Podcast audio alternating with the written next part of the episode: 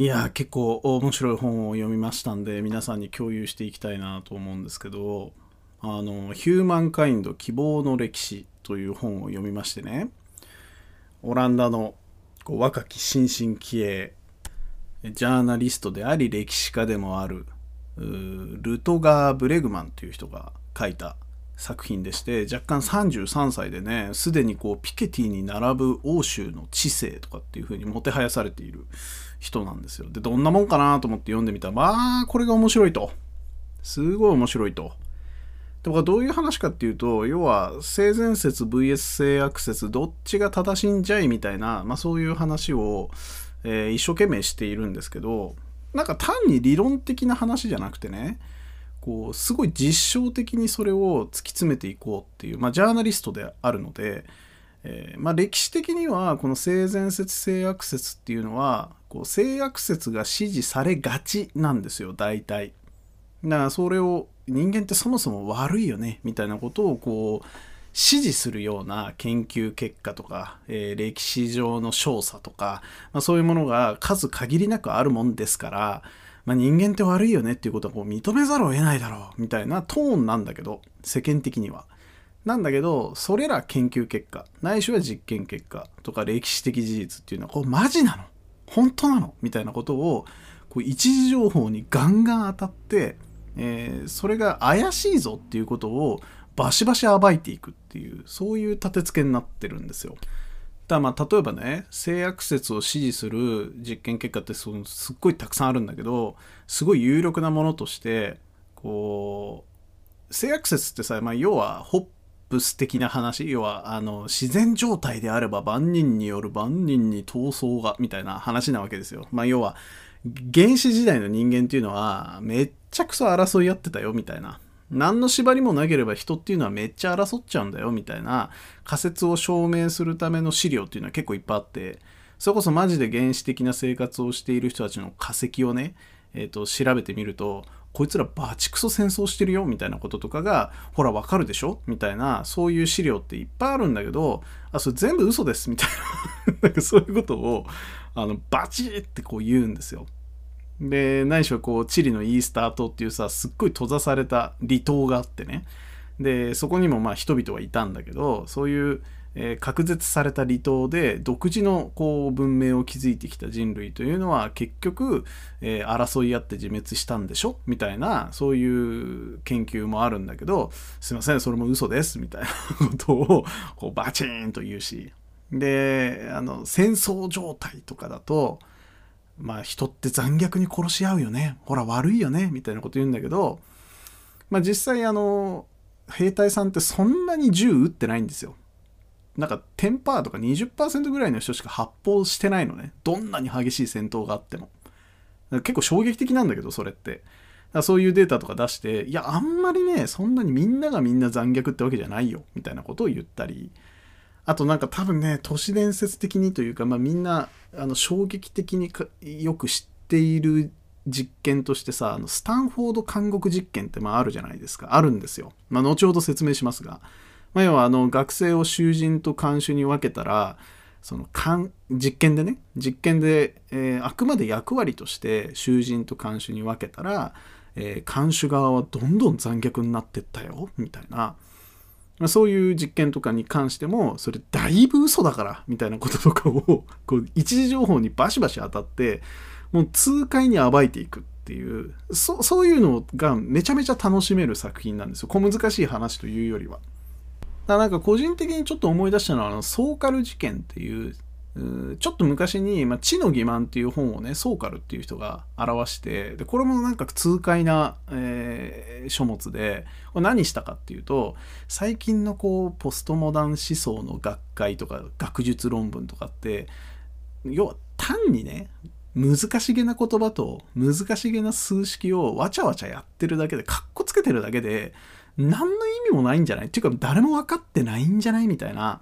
そういう仮説を持ったソーカル君が、じゃあ、すっげえ適当に全部嘘800なんだけど、ただそれっぽいだけの論文っていうのを投稿してみたらどうなんのっていうことをやったら、実際に受理されて、えー、学会誌に掲載までされてしまったよっていうそういう事件があったんですよソーカル事件って。でそれのあらましを表した「知の欺瞞」っていう本が出ててそれ確か大学時代とかに読んでこれマジ痛快だなっていうふうに思ったんですけど、まあ、それに近しいレベルで、まあ、過去みんながね人間のおどろおどろしさをこう証明するためにほらあの実験でもあの事件でもまああれですよね。大敵はアウシュビッツだと思いますけどそういう歴史的人間の悪事とかをまあ見るにつけても人っていうのはマジで悪いやつなんだみたいな、えー、そういうことを言ってきたがでもそれ結構適当な実験だし何だったら悪意に満ち溢れたすごい、えー、欺瞞に溢れたそれこそ科学の傘を着て、えー、かなり先導的にやっている、だいぶ怪しい実験たちによって裏付けられているだけであるよっていうことをこうとつとつと証明していく本だったりするので、まあ、今日はねその具体的な中身にちょっと触れつつ、えー、特に面白かったスタンフォード監獄実験周りの話を中心に、えー、この本を紹介していこうかと思ってございます、えー、毎週金土日発そろそろやりたいラジオの方をぜひぜひお聴きください。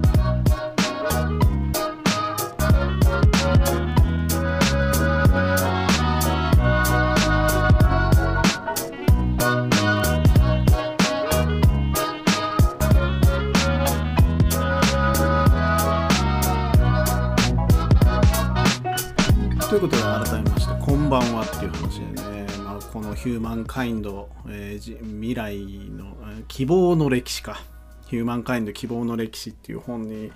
書かれているその性悪説を支持するあまたの実験たちをバキバキに叩いていくぞっていう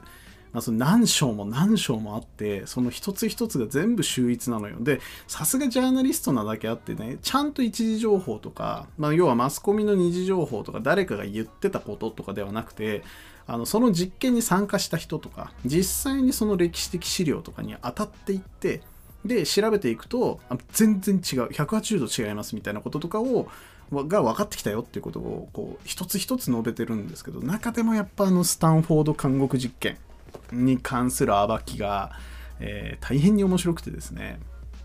でこれどういう実験だったかっていうとこう学生さんをねあまあだから当時時代背景的にはまさにこうナチスの話があってこう人間っていうのはいかにねなぜこんな残虐な行為を働いてしまうんだということをこう社会心理学的に解き明かそうっていうブームがあって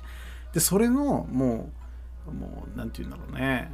金字塔として出てくるのがそのスタンフォード監獄実験とあとミルグラムの電気椅子実験っていうのがまああるんですけど読んでもらえればわかるんですがでそのスタンフォードの監獄実験っていうのがどんな実験かっていうと学生さんをこう囚人と看守に分けてで長い間囚人役と看守役っていうのを、え、続けさせるとそれが仮に実験だとかゲームだっていうことが分かっていても、どんどん看守は看守前となり囚人は囚人前となりやがて歯止めが効かないぐらいのサディスティックなことを、えー、やってしまうんだと。っていうことを明らかにした衝撃的な、まあ、その研究倫理にもかなりこう物議を醸してしまっためちゃめちゃ偉大な実験っていうふうに一般的には言われてるんですよ。でなんですけど、えー、実際この作者によればちゃんとその囚人役の学生に、えー、インタビューしたりとか、えー、当時の資料っていうのの一時情報をきっちり読み込むとそれ全然嘘でもうめちゃくそ煽ってたし その実験をやってた教授っていうのがでめちゃめちゃ演技もしてたし、えー、かなりやり方としては、え科学的とは言えない方法で、えむしろ予定調和的にそういう実験が行われていたってことがまあわかるんですよ。でもっと言ってしまうとその後 BBC かどっかがえー、あの韓国実験っていうのは本当にそうだったのかっていうのを追試してるんですね。もう一回同じ実験をやってるんですよ。でもそのことはほとんど取り上げられてないんですよ、メディアに。なんかほぼ隠蔽されているみたいな。で、その BBC がやった2回目の韓国実験っていうのは実際どうだったかっていうと、これ、ここがね、もうめちゃくちゃ面白い。ずーっと俺腹抱えて笑ってたんだけど、その本体の文章とか読むとね、この実際にその適当な人を集めて監修と囚人役って分かれでもう何週間も、えー、監修囚人実験をしたらね最終的には平凡な男たちがカントリークラブにいるかのようにのんびり座っているのをただそばで眺めているだけの実験に終わったらしいんですよ。で、なんだったら一緒にタバコを吸いね。で、肩を抱き、すげえ楽しい実験だったねって言ってめっちゃ仲良くなって、えっ、ー、と、その